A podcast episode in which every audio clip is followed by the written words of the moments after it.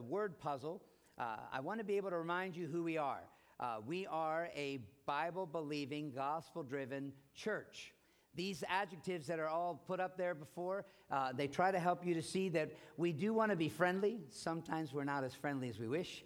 Uh, sometimes you're not as friendly as we wish. But we want to be friendly. Uh, we cherish worship. In other words, even when the summer comes and the weather is wonderful, if you have to go to the beach on Sunday, come to the beach service. But we cherish worship. We don't want you to forsake the assembling of yourselves together. We also are reformed and covenantal. We're caring, we're blended. All those things matter. And sometimes you may not even understand what they are, but I would love to share with you what they are. Uh, in fact, today we have a new members class, an inquirers class. It'll be meeting over here, uh, I believe. Um, in the room there, I think about 12:30 today for a two-hour class. I'll be teaching that one, and uh, we would like you to join the church. There's people that are going that already have joined recently, and we'd like you to be numbered with the people of God. So please don't miss out on those opportunities. That's who we are. Uh, being a Bible-believing church, we preach from the Word of God, and that's why I always before every sermon, I always stand before you and say, "This is the inerrant, inspired, infallible Word." As it was given in the originals. This is God's revelation to us. And that is why it's so precious. If you'll join with me in looking at our text today, it is Colossians chapter 3, verse 19. Verse 19 Husbands, love your wives and do not be harsh with them. Uh, I, I'm finding that I'm drinking a lot of water these days. Maybe it's a little hard to get out. Um, but let me take you back to verse 18 and 19 so you can see a little bit more context. Um, this is where the apostle is writing to the believers in this church in Colossae, which is in southern Turkey. And it's similar to him writing to like believers here in southern Delaware. But in verse 18, he begins Wives, submit to your husbands as is fitting to the Lord. And husbands, love your wives and do not be harsh with them. He goes on to say a little bit more when he mentions children and fathers and bondservants and masters. Uh, we'll look at those in a few moments, but um, I have to clarify this a little bit more for you because if you were in Utah, you might interpret this wrongly. When it says, Wives, submit to your husbands, and husbands, love your wives, this is not plural. Okay? This is not saying if you're a wife that you should have lots of husbands, or if you are a husband, you should have lots of wives. That is not what Paul is telling us at all. And I'll explain that to you in a little bit. Basically, it's, it's saying all the wives of the church, he says, submit to your own husband. That's why it's clearly distinguished there. It's, there's a, um, not, not a possessive, but there's a linkage. And then when he goes to the verse 19, husbands, Basically, he's looking at the men and he says, Love your own wife. And then he says something that nobody expected. And do not be harsh with her. Do not be harsh with her. Now, there are several other passages that I have highlighted. If you take your bulletin card, you're going to be able to see that when we're looking at this particular thing on Pentecost Sunday, there are several extra verses that I wanted to add uh, so that you could hear them in your ears, for this is God's word. And uh, from Genesis chapter 2, verse 20, I wanted to read this text for you. But for Adam, there was not found a helper fit for him. If you understand the context of that in Genesis chapter 2, God has made man. He formed him out of the dust of the ground, and Adam was there. He was given a task and everything, but God said it, he didn't say it was very good until he answered this issue. But for Adam, there was not found a helper fit for him. So finally, when there was a helper fit for him, whose name Adam called Eve, uh, that's when it was very good. Now, there's another passage here in 1 Timothy chapter 3, verses 1 through 3. Uh, it's not 2 Timothy, but 1 Timothy 3. This is a trustworthy saying. If anyone aspires to the office of overseer, in other words, let me help you to understand this one. Paul is writing to Timothy, who is planning a church. Okay? And he says to him, he says, This is true. This is a trustworthy saying. If a, if a person is aspiring to the office of an overseer, which is the, another word for bishop, uh, which, is, which is also similar to a pastor uh, and a preacher, if someone aspires to this office, he desires a noble task. And listen how, how he explains this person. Therefore, an overseer must be above reproach. That's a hard one to get past. To be above reproach and he must be a husband, the husband of one wife. That's where I wanted to make sure you got the clarification that the apostle didn't tell everybody they could have lots of wives. No, when he's saying the church leaders need to only have one wife.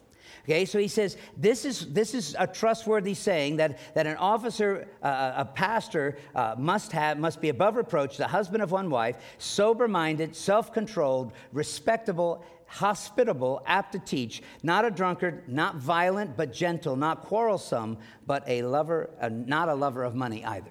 So if you can look in that list, did you notice how important being a godly husband is in the New Testament?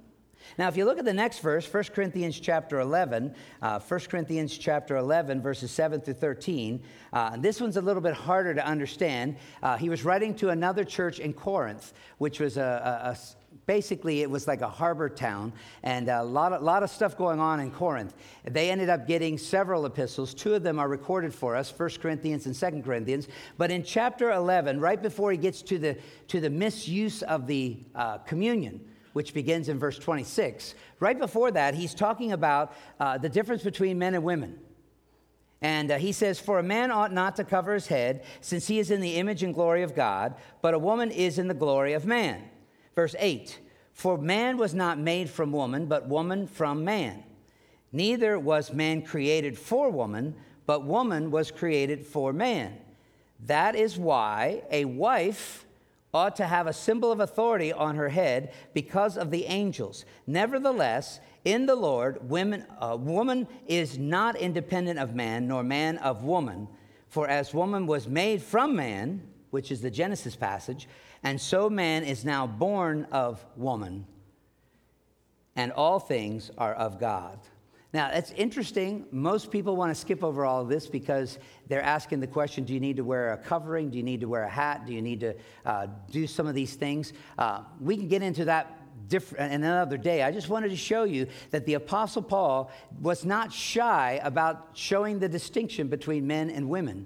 And even in their participation in church. Now, I take you also to Ephesians chapter 5, in Ephesians chapter 5, I don't know if you'll have all the same verses, but um, I mean, I want to be able to jump you down to verse 22, uh, where this is a parallel passage.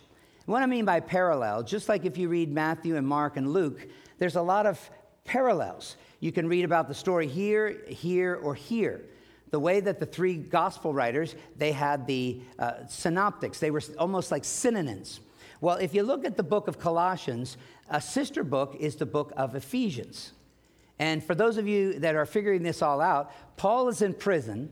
He is writing to the people in Colossae, and he's also writing another letter to the church in Ephesus. And it's about the same time frame. They're both from southern Turkey. Ephesus is along the coast, uh, whereas inland is where Colossae is. Very similar, though. And when I read these verses, you're going to almost sound like they're the same, but listen to the distinctions. As Paul writes in verse 22, Ephesians 5 Wives, submit to your own husbands as to the Lord.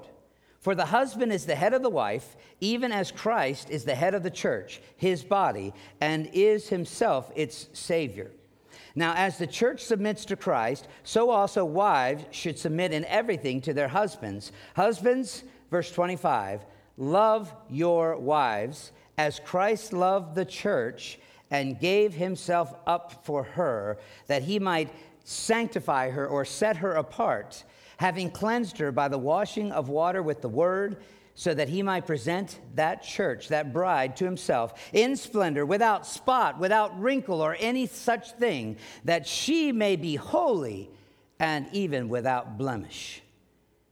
He doesn't stop there. And to the church at Ephesus, he says, In the same way, husbands should love their wives as their own bodies. He who loves his wife loves himself. For no one ever hated his own flesh, but nourishes and cherishes it, just as Christ does the church, because we are members of his body. Therefore, shall a man leave his father and mother and hold fast to his wife, and those two individuals shall become one flesh. This mystery is profound.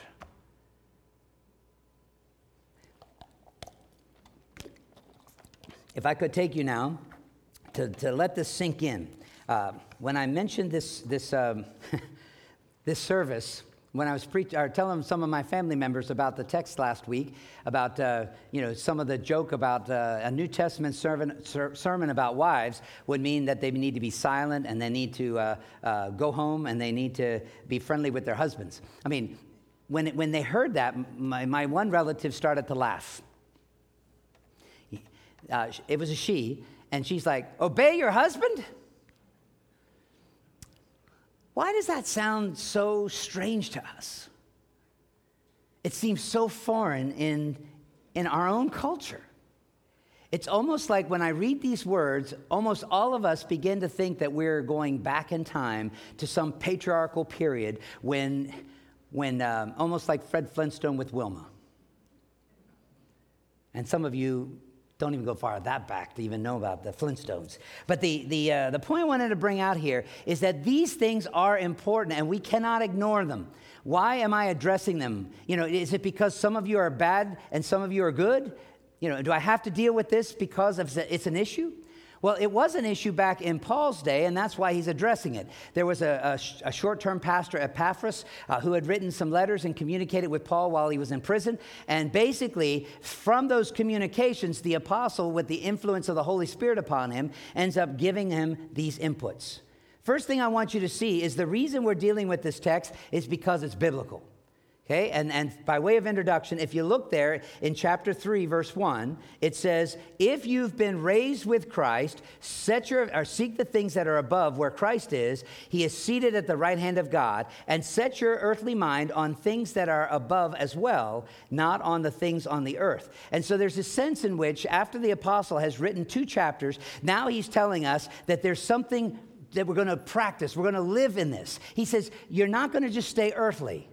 In Sunday school, I talked about having a helicopter view. In other words, God's giving you insights into the way we live our lives as Christians, or as I would say, in Christ. And when he starts to get into the details, uh, there are several of them. If you'll start in verse 18, he starts off by saying, Wives, Second, he goes in verse 19, husbands. In verse 20, he mentions children uh, in relation to their parents. In verse 21, he mentions fathers in relation to their children. In verse 22, he says, Bondservants, obey in everything your earthly masters. Okay? And then in chapter 4, he comes back to the masters, the, the bosses, and he says, Treat your laborers justly and fairly. Now, did you catch all the different relationships that were there? It basically breaks down into two kind of categories. The one set of categories was all about the family unit, and the other one was about how you're going to make an income. Okay, it was about commerce. Now, we're going to have fun when we look at those verses too. But the reason why Paul was trying to address this to the believers in Colossae is because they needed help to understand what does it look like? If you're in Christ, what does a family unit look like? Do you get to make it up? Do you get to just, well, I think it ought to be this and this? You know, uh, I mean, today people are already doing it. Uh, I mean, I was listening uh, to one person who was telling me that you can have a family unit that got two people or three people, um, things like binary, or I'm not sure what the other words are. It is amazing what people are trying to come up with to be able to describe the family unit because they don't like the family unit that God has set up for those who love Him. There's some real beautiful things in here, and I want you to see that. Uh, now, it's interesting now, if you're in Christ, things should be different. And that verse in 2 uh, Corinthians, uh, 2 Corinthians 5.17, where it says that when, when you become a Christian, behold, all things become new. And if you follow along in that particular passage, he says he gives us the ministry of reconciliation. And so it's really interesting that when you become a Christian, instead of just continuing on the same path that you've been on, which is doing everything like the world, like Romans 12, verses 1 and 2, it says, Don't be conformed to this world. He says, Because when you become a Christian, you are transformed. You're supposed to have your mind renewed. And so he basically says when, the, when you are being transformed, to combine both passages, then you are given the ministry of reconciliation. Now, well, what are you reconciling? You're reconciling the way it is to the way God had it. In other words, you don't just stay on the same track doing the same thing and doing like everybody else does. You end up reconciling to God and you get back to the restoration. It's kind of like if. Uh, if you have a car that goes through, uh, you know, if, if, you get all that pollen on your car, I was just washing a few cars at our house yesterday. Uh, when you clean it off, it looks so much nicer. It looks a lot more like it did when you first got the car. When, if you just let it be covered with that yellow stuff, it doesn't look the same. There's no, there's no beating of water. There's none of that beautiful shine that you would have. And so the idea of the ministry of reconciliation is not just an external thing where as a Christian, you're in Christ, now your externals are all different. No, no, no, no. If you look at the text, the Apostle Paul is telling the people there, you're changing from the inside out. It's going to reconcile all of the family unit uh, angles to what God had originally set. And he starts off with, as I said, with the wives, and then going to the husbands, and then going to the parental roles. And you can see how that uh, all unfolds in the text. Now, if you go to Philippians 1 6, my father's favorite verse, it is that if God begins this work of transformation, what's going to happen? Is he going to peter out? Is he going to just say, oh, well, we're far enough? No, no. If you're looking at the text, and I think some of you are, if God starts a work in you, He is going to finish it. He is going to perfect it until He's returning. Okay, and that's one of the neat things is that if He has already started a work in making us in Christ and, and reconciling these relationships, you know, that we're going to be, uh, as a husband or as a wife, we're going to have them reconciled the way they should be. It's really neat that God is the one who's going to follow through on it uh, he is the one at work within us. Uh, and I, I, often see uh, in, in, Isaiah 55, uh, there is this, this passage that talks about that when the God's word goes forth, it always accomplishes what it is supposed to accomplish. And I believe that as the word of God goes out today, all of us are going to be convicted by it. Some of you actually will be laughing in a few moments, and some of you will be crying. But God will work on your heart to change you, to conform you to his image and that's why marital bliss can be often something really, really kind of interesting. Um, because what is marital bliss in 2020, 2021? A lot of people today have given up on marriage. A lot of people don't want to have to go through all the rigmarole. Even during the COVID time, so many people didn't even get wed, get have weddings. You know, and if, if you watch it, I'm watching how folks are moving further and further away from having the traditional church weddings. And a lot of them are just having justice of the pieces, or they just have some, somebody else just go ahead and say, You're married. It's, it's really interesting how marriage has changed, and I think a lot of it is because they don't get the training, they don't get the teaching that is available to us. And so, if you will, uh, just take notice with me that what we're going to be tackling today is that particular verse in first or in Colossians chapter 1 verse 19. Colossians 1:19. It is in the context of putting off the old things and putting on the new. And he, and then as he explains it for us, I wanted to be able to walk it through, is that this new life that we have, we live by the faith of the Son of God who loved us and gave himself for us. So if you're following along with me, uh, that this challenge in the particular text, wives, submit to your own husbands, and husbands, love your wives. Now, having laid all that out, the first, there's three points that I'm going to be tackling today. And uh, if you're taking notes or if you have the fourth point, which is on the table in the back by the cross, the first point is uh, the, the lady, as I've put it on here before, I think I can read it for you here. The lady is put, uh, our text puts the lady first in the textual chronology. Okay, I'm, i know those are interesting words, but I want to explain it to you in just a minute. The second point is going to be our, our text puts the lady first in the troubadour's concentration. In other words, in the mind of the, the lover, they're the husband. And the third thing is our text puts the lady first in the trainee's conversion. This is kind of an interesting thought. And when you see all of this right out of uh, Colossians chapter 3, verse 19, uh, and also including verse 18. So let's quickly look at that, if you will. And, and uh, as, we, as we tackle this particular text, I want to read verse 18 and 19 one more time for you. Wives, submit to your husbands as is fitting in the Lord. Husbands, love your wives and do not be harsh with them. Now, when you start to unpack all of this particular passage, you're going to clearly see that the ladies do come first. And that's an interesting question that I was trying to raise, which is um, why did he put the ladies first? Okay, some of you don't quite get it yet. If you look at verse 18, who's first? Wives. If you look at verse 19, who's there?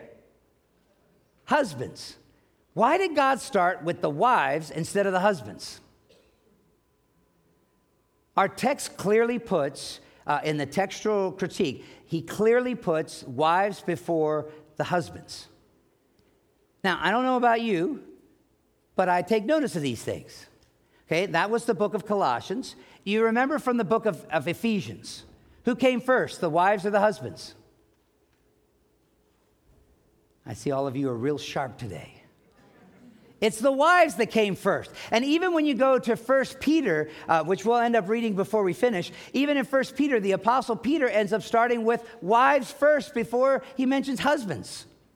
Now, and Peter does a little interesting twist, though. He ends up dealing with some of the commerce issues before he deals with the family unit. Uh, so he does switch those things. But for the Apostle Paul and the Apostle Peter, he always is seeming to start with the wife first. And when I was thinking through this about the wife first, wow, that almost sounds chauvinistic these days. It's kind of like open the door for a lady.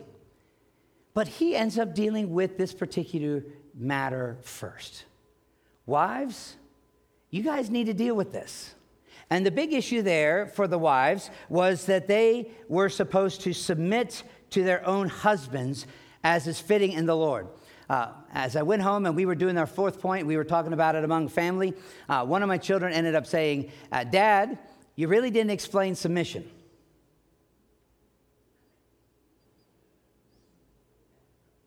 Do any of you need to know what submission is? It's, can any of you demonstrate submission for me? Make it easier for me. Uh, let me ask you a harder question. Have you ever seen a wife submit to her husband? Have you ever seen it? Wives, do you have m- moments in your mind when you know that you're submitting? Does it feel like it happens like once a day? The reason I'm asking you these kind of questions is because it's so hard for us to think. When Tracy and I got married, it was kind of fun in our vows. We actually quoted a lot of scripture. And uh, during the rehearsal dinner, when we were up there in front of my dad, who was doing the wedding for us, uh, she ended up quoting from the book of Ruth, you know, where, where it says, I will do you no good and evil all the days of your life. I was a little afraid when you said that. But when she took her vow in church that next day, she did it right. But the idea there, I think we even had the word obey in our vows uh, because one of the translations in the King James Version does that. Now, have you heard that idea today that women will obey their husbands?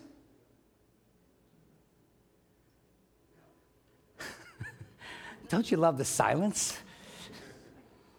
You guys are having a similar response as one of my family members, one of my sisters. This is so uncomfortable. When I challenged you at the end of last service, I was asking you to name three people that are modeling what it means to be a good wife. I'm going to add that today. I want to ask, you know, to find some men that are going to model what God says about men. Because most people, when you talk about wives first, wives should submit to their own husbands. You know what most of you will do immediately after I say that?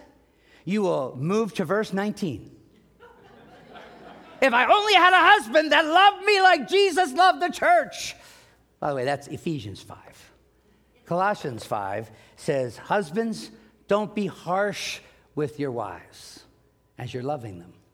It's really quite interesting to see how difficult this is for us. But the lady is first in the order of textual chronology. It is repeated again and again. There's something to this. And when you read in 1 Corinthians, where he says, uh, where Paul is telling the people there in that sin city, uh, some, of, some of the ladies became Christians, some of the men, their husbands, hadn't become Christians. And so he even there in chapter 7 and 8, he even gives them challenge to do even above and beyond. He says, he says, work with your husbands, submit to them, even though they're not godly. Because he says, by your own conduct, by your own attitude, you may actually be the very means that God will use to bring that man, that husband, to know the Lord Jesus as his Savior. So it's really kind of interesting when you look at all of the insights here uh, that this, this is a priority of trust. The wife is to look at her husband with that kind of respect. The next point of our sermon is our text then puts the lady first in the troubadour's concentration. Now, I was trying to make it sound with a, a T and a C, so that's why it's a troubadour. Uh, I think of the troubadour song when they sing at weddings. You know, then there's love, and there's love. You know, it's, it's all that kind of stuff about uh, all that, that, that wonderful huggy kissy kind of mentality. You may kiss the bride. Everybody likes that part. There even usually applause in church when that kind of thing happens. But what, what the, the apostle is saying here in chapter 3, uh, verse 19, after he's explained all this stuff about being in Christ, he says, Husbands, I got your attention now. Husbands, you know, you guys that are supposed to have wives that submit to you, he says, Husbands, this is from God. You should love that bride that you have. It's so clear. And when I read through the text, the concentration of your love is supposed to be not for everybody, not for every woman you see, but for your own wife. The power of love is quite an interesting thing. And then as he goes through and explains this to, to the individuals, you, you, you recognize it pretty quickly that this is a, this is a, a guiding feature. Like in, in 1 Corinthians chapter 13, he explains what love is. Love is patient. Love is kind. Love does not think of itself. It thinks no evil. It bears, uh, it, it, it, bears and it, and it continues on. You can read all about love. Love doesn't give up.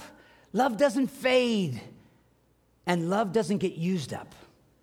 You know, the Bible says that, that there's always enough love because the love that we're supposed to love with is the love that God pours into our hearts. We end up just simply our conduits of it. The, the love of God comes into our hearts, and then the love of God flows through us. And husbands, that love from God is to flow towards your bride, your own wife. When you understand that, it is the troubadour's concentration. Husbands, focus. Focus. It is really sad when people are focused on so many other things, when guys no longer even notice their wives. It's not supposed to be that way. When you realize that, that uh, this, this love is a beautiful thing, the husband uh, is called to love this individual. He is, out of all the people in the world, he takes notice of her, to cherish her till death do them part, as the vows often are said. His love is not conditioned upon her obedience, her submission, or her performance, or even her nice words or not so nice words. It's really interesting when you understand what goes on. Now, the third point here, and I'm going to get to some of these applications in a moment. The lady is, fir- is, is put first uh, because, uh, as I was reading in, in, our, in our points here, uh, that our text puts the lady first in the trainee's conversion. Okay, and this is only uh, in context that Paul is telling these new people that are in Christ to put off all the things. And if you have your Bibles open in Colossians 3, you're going to be able to clearly see that the things that you're supposed to put off are, are bad things. Okay, in, in chapter 3, he says, um, he says, put to death, verse 5, put to death, therefore, what is earthly in you. And this is what we're supposed to all be putting to death sexual immorality, impurity, passion or evil passions and evil desires and covetousness. He says we're supposed to put all these things away.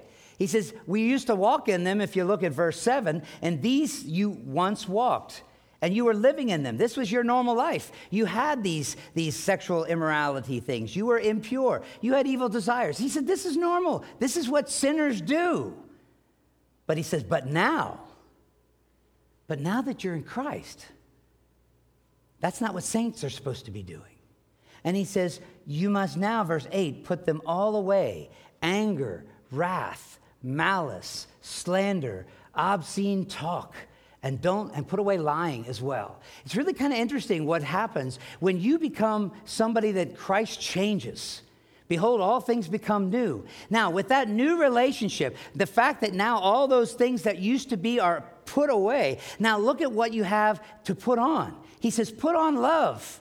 It brings harmony. And then he starts listing wives hu- uh, husbands children and fathers. Now, uh, do you understand now the context where we're at? He says, now this, this person is a newbie, okay? Uh, a husband that has to love his wife. It really seems foolish to actually say that you need to tell husbands to love their wives. Why would they get married? And if you're going to tell me they're because they have a different, a different definition of love there, maybe the world has been pushing that.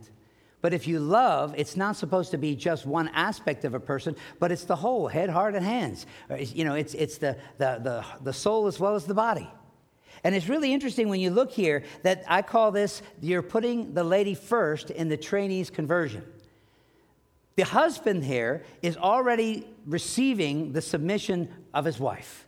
The husband is already being told that he needs to love this gal, just like Jesus loved. And then he's being trained because there's a problem with this guy. He's not in heaven yet. I mean, wives, I just want you to know you've not married a perfected saint. Okay? Give him a little grace. But the counsel that the apostle is writing to the believers at Colossae, he says that they ought to, uh, they ought to not be harsh with them. I just want to think through a little bit and say, why would a husband be harsh with his wife? Okay, I could look at it from the one side and say, guys, why have you been harsh with your wife? Now, you're going to say, well, what does harsh mean? You know, there's several places in Scripture that talk about harshness. And uh, one of them is the way that the Egyptians were treating the, uh, the people in Egypt, the God's people in Egypt. It says they were harsh taskmasters overbearing, ruthless, demanding, no grace. That's one way of looking at it. Now, some of you guys, I know nobody stood up to volunteer and say when the last time you were harsh with your wife. Uh, uh obviously, if you were going to confess that you were harsh, you, then you're still one of the trainees. You're still learning how not to be harsh. Okay? Uh, now, some of you guys might say, well, is that harsh in tone or is that harsh in intent? I don't know. I can tell you that the apostle had heard about the, the fact that these guys were harsh. He had heard that there was a lot of difficulties. Marriage wasn't so popular because the guys were being harsh on the people that they were supposed to be loving. Now, I was going to ask the ladies when was the last time your husband was harsh with you? I'm not going to look at Tracy. Do you have a list? I hope you're not checking it twice. You know, I don't want you to keep a long list. But if you're already able to say, wow, yeah, he was harsh with me then. Oh, he was harsh with me here. He was harsh with me because I spent too much money. Oh, he was harsh with me because I was late for this. And he was, you know, you could just come up with all the harsh things.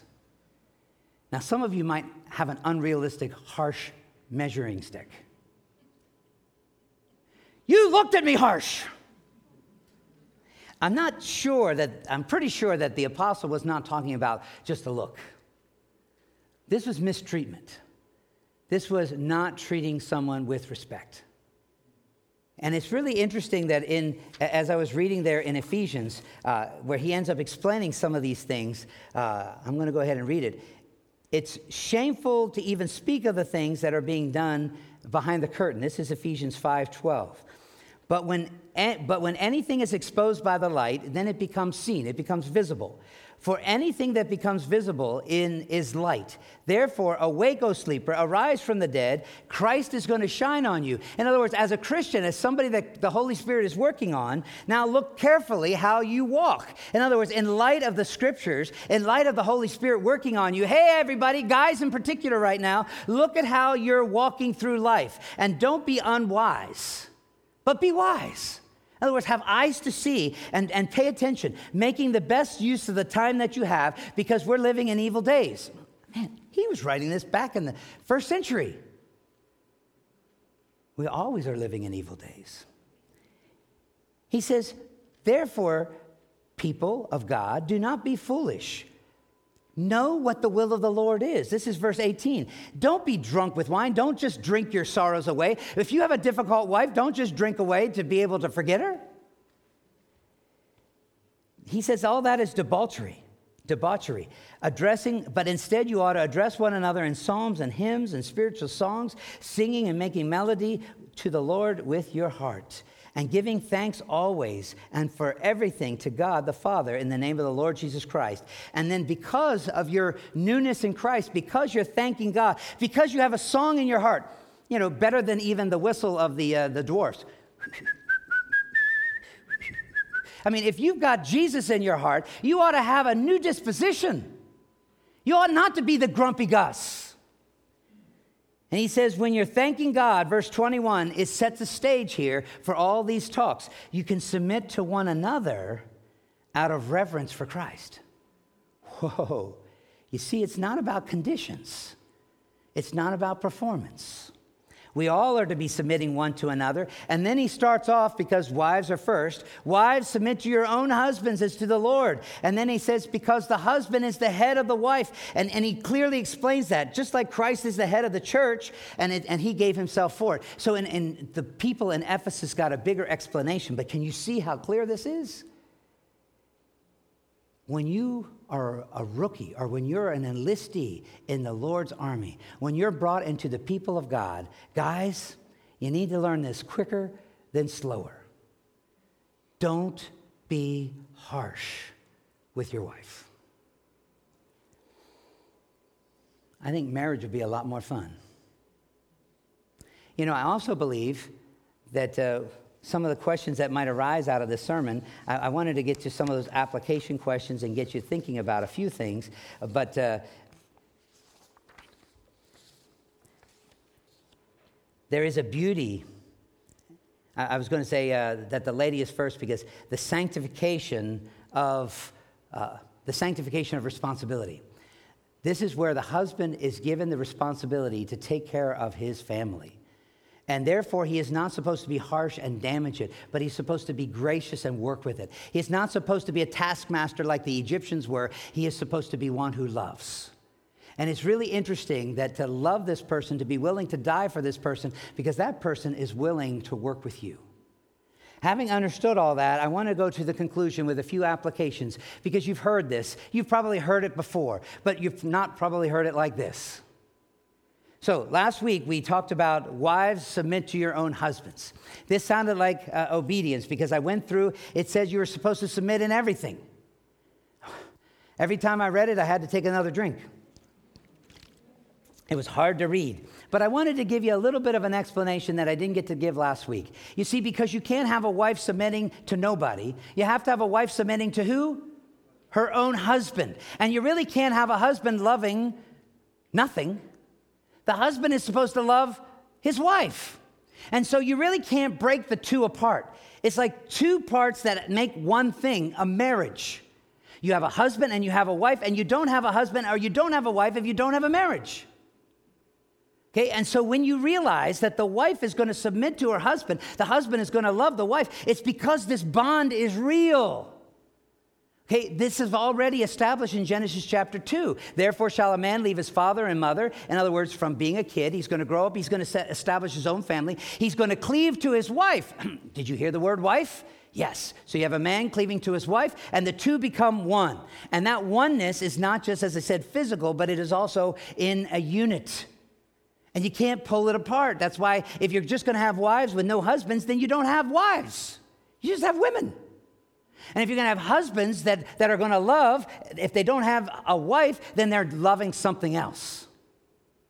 This is why it's so interesting that when the, the apostle was using things like in 1 Corinthians chapter 14, and I read this passage last week with a drink of water, and I said, Wives, don't, it's a shame for a wife to be speaking in church. She should go home and ask her husband. And I just left it there, right? Did any of you get an explanation? I got one.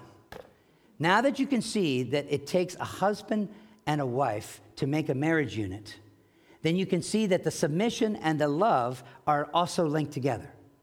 You can't really pull them apart because that's what makes a marriage. That what, that's what make what I in counseling I call oneness. That oneness is established. Now, when, when you have the situation in 1 Corinthians 14, where the Apostle Paul is writing to this church in Corinth, remember I told you it's a sin city? Uh, they have a lot of ships coming in, they have a lot of sailors, they have a lot of money, there's a lot of things flowing, a lot of things going on. it's a sin city.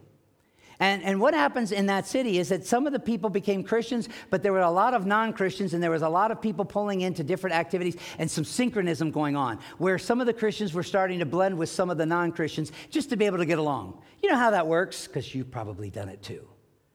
I have been tempted to do it too. We think, well, we'll just be nice. You can't compromise Christianity. You just can't. It, it's not Christianity if you pollute it. Now, here's my point is, is that in the church at Corinth, there was a couple of situations where there was a lot of confusion going on. They had a worship service, and it was pretty raucous. It wasn't that nobody showed up or everybody was sick and they couldn't do music, but they had lots of people doing this and doing this and doing this, and they were wearing all kinds of clothes, and they had people with all different kind of hairdos, and they had lots of stuff happening. There were people that were trying to do communion, and they were getting hungry, so they ate a lot. In fact, when they used wine in communion there, they drank enough to get drunk a little bit of excess. But in chapter 14, he's talking about these spiritual gifts. And boy, did they have some spiritual people there too. Because when they got a spiritual gift, it wasn't just average. They would always make it better than, the, than everybody else's. I can speak in tongues better than you. I can do this. I can help better than you. I have two hands, you only have one. I mean, it was kind of stupid and foolish. But in that particular church, you had these women and you had these men. And, they, and what the Bible says is that the word got back to Paul that there was, there was unruliness, it was out of control. People wouldn't shut up. And so the Apostle Paul, with the authority of Christ, he says things ought to be done decently and in order. You can read that 1 Corinthians 14 40. It's on the back of the bulletin card on the top part. That's our theme verse for having an orderly worship service. It's because that's the way it should be when you come to meet with God. It's not chaos. What was going on was chaotic. There were women that were saying a lot of different things, and there was a lot of questions going on. And when these questions were saying, somebody else said something, and somebody else said something, and they never got answers. And when you were there, instead of being resolved, people were more confused and there was no direction, there was no order. And so, therefore, the Apostle Paul steps in with apostolic authority because in Ephesians 4, verses 11 and 12, God had given gifts of leadership to the church on Pentecost. When he ascended on high, he gave these gifts, these leaderships, pastors, evangelists, uh, and, and, and teachers. I mean, when you look at that list, this is what Paul was doing. He was one of the people that God raised up to give order to the church. And he said, Hey, pause, hit pause. There's a lot of confusion going on in that worship service.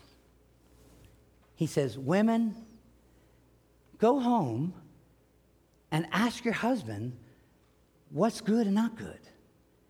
Now, that sounded a little better than way I read it in the text in the, in the verbatim translation. What he's really saying is there's a guy who loves you with all of his heart. There's a guy who is your husband. He's not your enemy. He's not supposed to be harsh with you. There's so much confusion going on, and you're saying something different than he's saying because nobody's coming to agreement. They're not having the peace that passes understanding it permeate the church. So much confusion. Everybody's got an opinion. It's almost like today, if you walk around, do you wear a mask? Do you not wear a mask? Do you get a shot? Do you not get a shot? There's so many opinions. First thing you should do is work it out with your spouse so you can be one. The husband and wife do not need to be at odds. And this is one of the beautiful things that should be worked out Go home and get it worked out. Now, what happens when you get home? I could just see it. All this confusion going on in the church. I could see the guy coming in. Woman, what are you doing? You're making me look bad. He's being a little harsh, I think. It's not the way it should be done. It's not like the woman needs to come home and put her head on the desk. Wait to be, oh, yes, you can answer now. No, that's not it at all. This whole concept of being able to come home and have a safe home. How can two people agree unless they work it through? And this is one of the things that might be a little hard for you to swallow. Now, I could take another drink. Is that when you don't agree, then you have to agree with the husband. And that's tough to swallow. Okay, let's make an, an, an, application from Ephesians 5. Okay, the church is trying to do what we want to do. We've decided that we as a church, the bride of Christ here, we're going to borrow a million dollars. We're just going to go ahead and do it. And when we borrow that million dollars, we'll make everybody's life so much better for your if you're a church member, you all get a thousand bucks. I mean, the government's doing it now, right? Well, why can't the church do it? I'm, I'm absolutely mocking. My point is this is if we did something as the bride of Christ that was not in accord with what Christ wanted, who's wrong? But we had good intentions. Oh, we really thought about it. We even got a congregational meeting, and there wasn't even any dissent. Everybody thought the $1,000 idea was great. I was glad I was going to have more kids, then we got more money. I mean, what I'm trying to show is the mockery that we're not in a position to say to Christ, no, we're not going to do what you want. Now, when you understand this, where does the burden come? Does the burden fall on the wife who submits or on the husband that leads? It's no problem to follow Christ when Christ has given you an ambassador that is going to love you and lead you in the path of righteousness. The reason you're at a church is you're believing that this guy up front is going to open the Word of God and preach the truth to you in love. That's why you're here. If you had a false preacher up here, if you had a wolf in sheep's clothing or whatever they want to call him, a deceiver, you would not, you would not want to keep following. But ladies, it's no problem to do Colossians 3:18 when your man is following Christ. And that's why when you go home and you work these things through, you talk it out, you're going to find that this is what the Lord will have us do. Now, that usually only happens, in, at least in the church life I've been around with, that only happens when you're doing a pledge campaign for church. You know, when the church is going to tell you, we are going to build a million dollar building and we need you guys to pledge. So, what are you supposed to do? Well, we always tell you to pray about it. I mean, everybody tells you to pray about it. Do you actually pray about it? Most of you do when it comes to parting with your money. Okay? But one of the other things we always do is go with your husband and your wife and pray together. It's really interesting that when you come back together and you say, This is what we are going to pledge, this is what we, by God's grace, are going to do then the two of you do that. I've heard several of you since I've been up here that have talked about for his glory campaign. That takes you back to only a few of you left because I've been here 11 years and that was done about 12 years ago. I think if you, it's so hard to imagine that this church has paid off because God worked through people, through couples, a lot of couples, and they prayed and sought the Lord's will and He gave them direction. Brothers and sisters, when you get to understand all of these things, you can see the beauty of God's plan for marriage and not the ugliness of it. Now, uh, if you take your, your fourth point, I just want to highlight. Last week I told you that the world was giving you a vain philosophy. They were giving you different concepts of the way it should be. And they, they were talking about what women were doing eh, to not be the women that God said. I mean, which women in 2021, uh, if you look at all the Congress people, especially the ones that are on TV a lot, how many of them are submitting to their own husbands? I don't know. But I was talking about how the culture is advocating that they replace them or that they substitute for them. Let me, let me do it for men today. Uh, I want to affirm the biblical order. So, number one, man is not interchangeable with a woman. Okay, I just want you to make sure you know that. They're not interchangeable. You cannot say a man and a woman are equal. If, you, if you're going to do that, you're going to put down the man and you're going to put down the woman. They, they are not identical, they are not the same. They're different. God made them different, and you can see that even when you, when you go to the doctor. Anytime you look at, at any biology book, you can see that there's differences even though we're made of the same substance. Secondly, man does not need to be replaced by a woman. In 1 Peter chapter 3, verses 5 and 6, 1 Peter 3, 5 and 6, I think I have that text in front of me here. Uh, this is where the Apostle Peter was trying to explain these things. Uh, if I have my. First Peter. Yeah, I'm going to have to look it up in the scripture. I don't have my copy in front of me. Uh, it's really tough when I'm got too many t- passages in front of me. Uh, First Peter, he ends up arguing. Um, I'll go ahead and turn here and we'll read it together. In 1 Peter chapter 3, right before he says that you're supposed to give a reason for the hope that is in you, he ends up saying that wives and husbands, likewise, wives, this is the Apostle Peter, chapter 3, verse 1.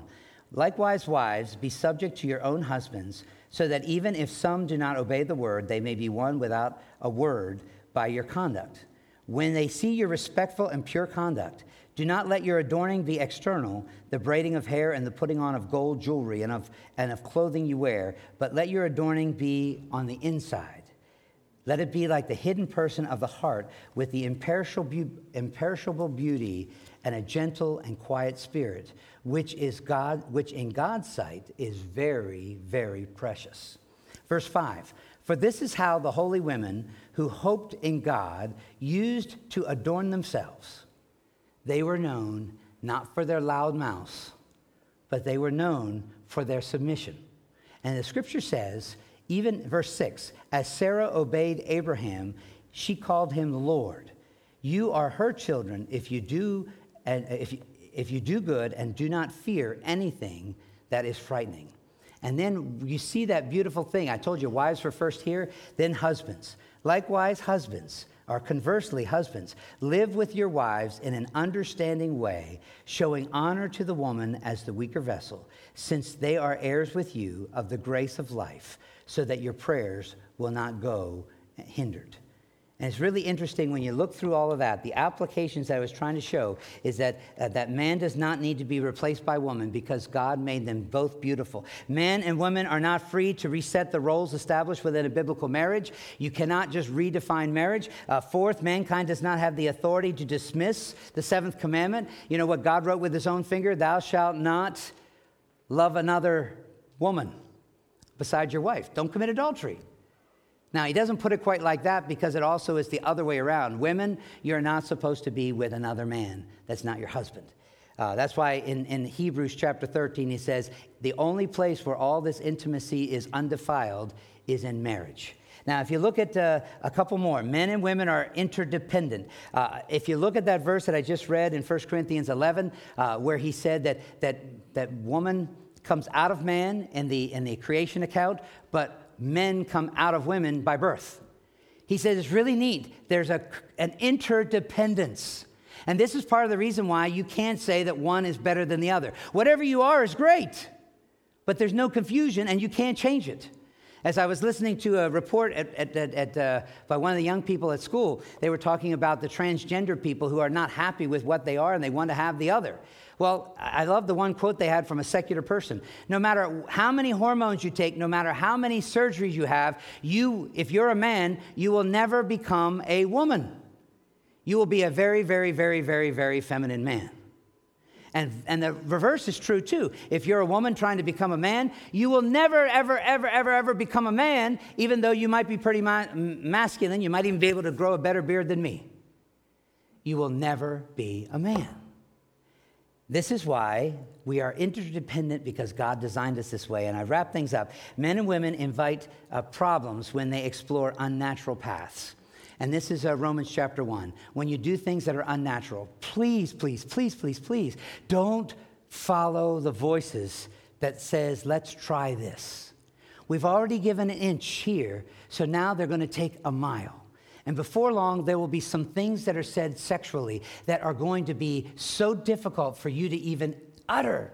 What's being taught in some of the public school systems, I, I, you know, they, they, they, uh, I remember hearing recently in the last two weeks, some parents went to a school board, and then when they read what was in the textbook, what was being taught to their child, some of which they heard from Zoom, it was bleeped out on the radio because it's so immoral. And they think that they're doing justice by teaching everybody how you can have sex with anything, anytime. And the whole point is, is they are polluting the very marriage unit that is the hope for the future. One man, one woman for one lifetime. The last thing I have to finish as a wrap up is that when the Apostle Paul finished in, in the book of Ephesians and he explained it to these men and these women, I don't think they were gagging. I'm like, yeah, I don't think they were doing that. I think they realized that this is God's way. It ought to be beautiful. If we run into Christian, a Christian marriage, this ought to be normal. A Christian marriage, that the husband and wife are a unit. That ought to be normal. And how would they look like a unit? Well, when they come to church, they're not spouting off two different messages, they're working in tandem. Another thing is that they just don't live separate lives. They work together because God has joined them together. And when you realize this, the submission is not an ugly thing at all. It just says, okay, we're a team. And the leadership is going to be from a guy, and I can speak from experience. Sometimes you're really trying to figure out what does the Lord want us to do? One of the first people I'll ask is that lady because she's going to be riding the bus that I'm driving, or in our case, driving the Suburban. Okay? She'll be in the car and she'll be going wherever I end up taking her. Uh, and that's the way we work it out. Now, it, it's not an, a sin if, if, if, you switch drivers or if you're, some of you are, are doing the finances instead of this. And there's a lot of things that are interchangeable that you work together as a unit. Praise God that we have s- some strengths. I would be really skinny right now if, it was, if the kitchen duties were left up to me. The thing that I'm trying to show you is that marriage in Christ is wonderful. And I'm not trying to guilt anybody that has been given the gift of celibacy. Praise God that you're able to serve the Lord without a distraction. Sometimes my wife tells me that I might have been better off that way. if you give so many hours to the church, then where are the hours for the family? I don't know if that's true for you. But if you're seeking first the kingdom of God and his righteousness, he says he'll take care of these things. Okay, the beauty of seeing all this come together is a, is, is a portrait of the gospel. That's why I ask in your final question, if you take the take home, is marriage going to last the, uh, the, the postmodern maneuvers? Is it going to survive? In 20 years, will there still be people getting married? Or will there just be a chip on their hand that says that they got vaccinated and that, they, that they're, who their partner is and how many? Uh, I mean, I could get into all those kind of things of whatever technology is going to do. I'll tell you this I can guarantee that God is not going to change the equation of a marriage. And Song, Song of Solomon says a little bit about it, but in, in chapter 4, it says a threefold cord is not easily broken. Do you know what that means? It means the husband, and the wife and God weaving them together into one unit that will not be easily broken. I pray that you understand this beauty because Paul says it's a mystery of how this all comes together, but it gives you a little bit better understanding of Christ and his church, of how God, who loves us, and he's going to unite with us for all eternity. And we yield to him not because we have to, but because we would be fools not to because he'll never lead us astray. For greater love could not have been shown than when he laid down his life for his church, for us. Who's got the harder deal? The wives or the husbands? I think it's the same. Who has to be the lover or who has to be the submitter? Who's got to go first? I think you both have to go together. But my prayer is I think that young people are watching. And a part of the reason why the younger crowd does not flock to the church is because I don't think we've experienced a lot of that mystery bliss. Can you imagine singing to one another, making melody in our hearts to the Lord, and submitting to one another? I mean, it almost sounds like we're fruitcakes. But that's what happens when you're not worried and stressed about that oneness breaking apart. Brothers and sisters, God gave that gift to show us how even more intimate our Savior is to his church. Let us pray. Dear Lord Jesus, I thank you that you have given us an attention to the Word of God. And I do pray that as we apply these things, that instead of feeling like this is a checklist that we have to check, I pray instead that we will marvel at what you designed. Lord, when we talked about the ministry of reconciliation, it was to not just do what the world does, but to have our lives and our marriages transformed, to be reconciled with the original image. Lord, I pray that you'll give us all a little bit more of a taste of the Garden of Eden before the eating of that fruit. Lord, before that time, the husband and the wife, they were happy, they were holy. And after they ate that fruit, they had conflict after conflict. They had shame. They were afraid of what they looked like. They did have to find new housing. Everything didn't seem to work out, Lord. And it was even sad that the woman that you had given to Adam, and he said, Whoa, whoa, woman. That woman, he immediately said, God, it's your fault that you gave her to me. Lord, when we realize how sin creeps up and destroys that beautiful, beautiful harmony, I pray that you'll be having us quick to our knees. And I pray that our fellowship with our spouse will be likened to that above. I pray this in Jesus' name.